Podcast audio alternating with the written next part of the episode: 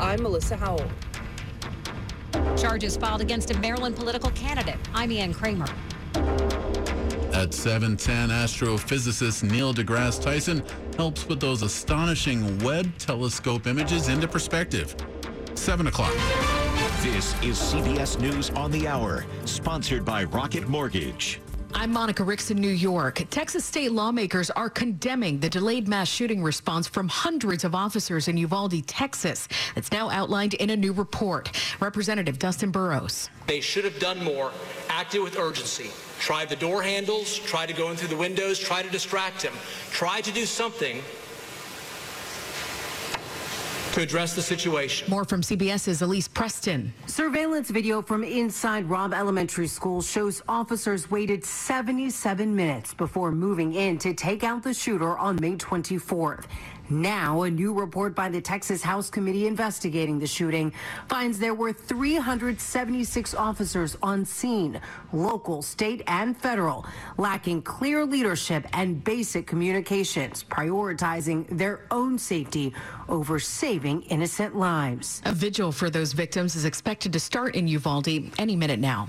Health officials are now warning Americans to take monkeypox more seriously as cases continue rising in the U.S. But former FDA Commissioner Dr. Scott Gottlieb was on CBS's Face the Nation and says it's not spreading too quickly. This isn't going to explode like COVID. This is a slower moving virus, which is why we could have gotten control of this if we had been more aggressive up front. We made a lot of the same mistakes that we made with COVID with this, having a very narrow case definition, not having enough testing early enough, not deploying vaccine in an aggressive fashion. So far, more than 1,600 cases have been identified nationwide.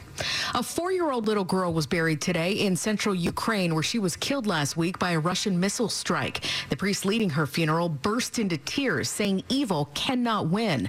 The girl had Down syndrome and was heading to a speech therapist with her mother when the missile hit, killing 24 people.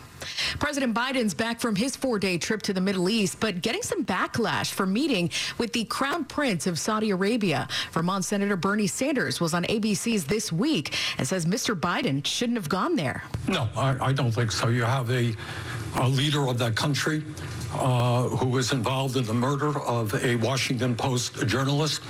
Uh, I don't think that that type of government should be rewarded uh, with a visit by the President of the United States. U.S. intelligence says the Crown Prince called for the hit on journalist Jamal Khashoggi in 2018. Australian Cameron Smith has won his first major with a victory at the British Open. To win an Open Championship, uh, in itself is probably going to be a golfer's highlight um, in their career. Um, to do it around St Andrews, I think, is just unbelievable. He finished 8 under 64. This is CBS News. Presented by Rocket Mortgage. Whether you're looking to purchase a new home or refinance yours, Rocket Mortgage can help you get there. For home loan solutions that fit your life, Rocket can. It's 703 on this Sunday, July 17th, 2022. 83 degrees, temps in the upper 60s and low 70s tonight.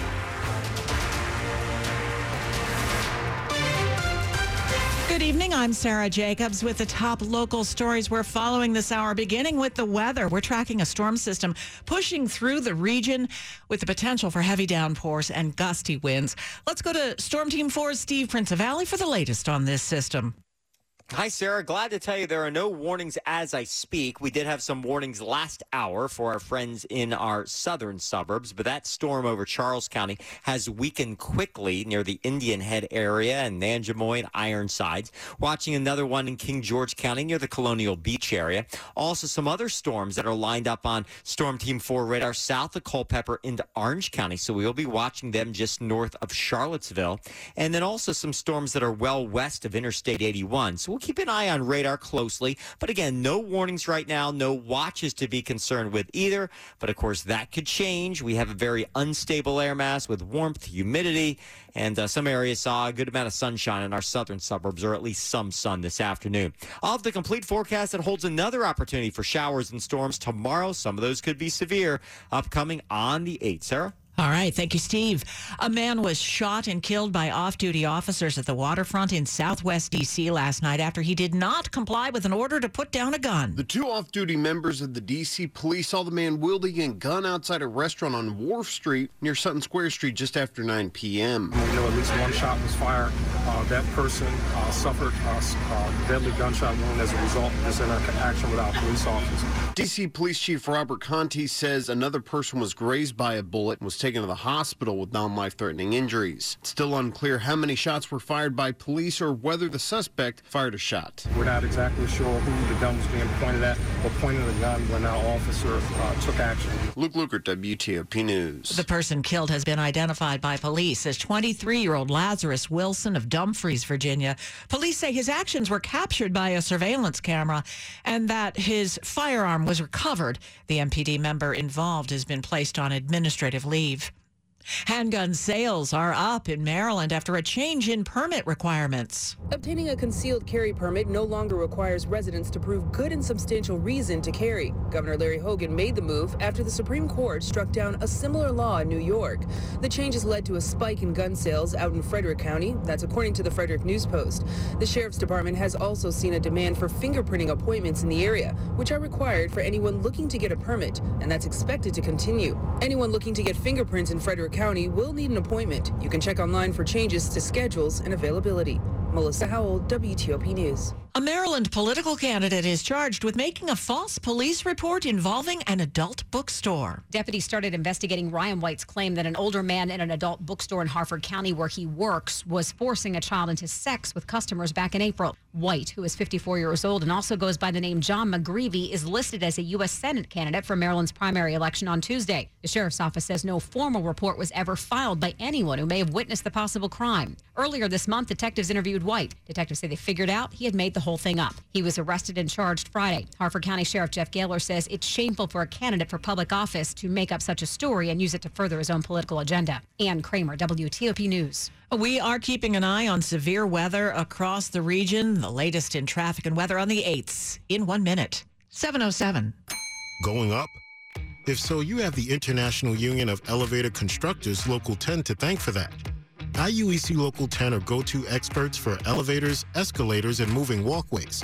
If you need your elevator or escalator project done right, on time, and on budget, go with IUEC Local 10, a proud supporter of helmets to hard hats.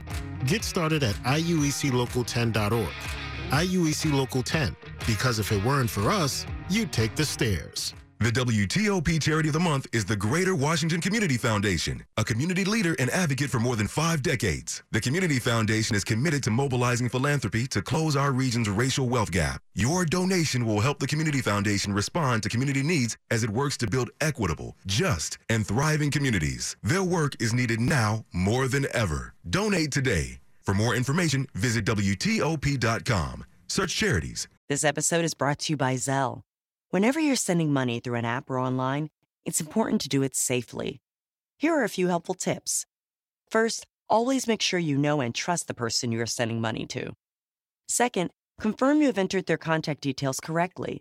And finally, if you don't trust the person or your recipient is rushing you to send money right away, think twice before sending money through an app or online.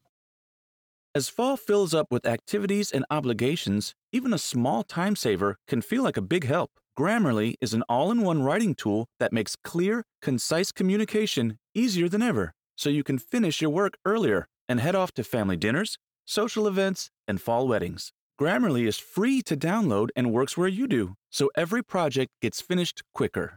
Make sure your writing is free of mistakes with Grammarly's free, comprehensive writing suggestions and get an instant take on how your message comes across with the free tone detector. Let Grammarly Premium's sentence clarity rewrites help you find the perfect words on the first try. You'll be confident writing client emails, deadline driven reports, and presentations without staying late at the office. Get more time back in your day by writing with Grammarly. Go to grammarly.com slash podcasts to sign up for a free account. Then get 20% off when you're ready to upgrade to Grammarly Premium. That's grammarly.com slash podcasts.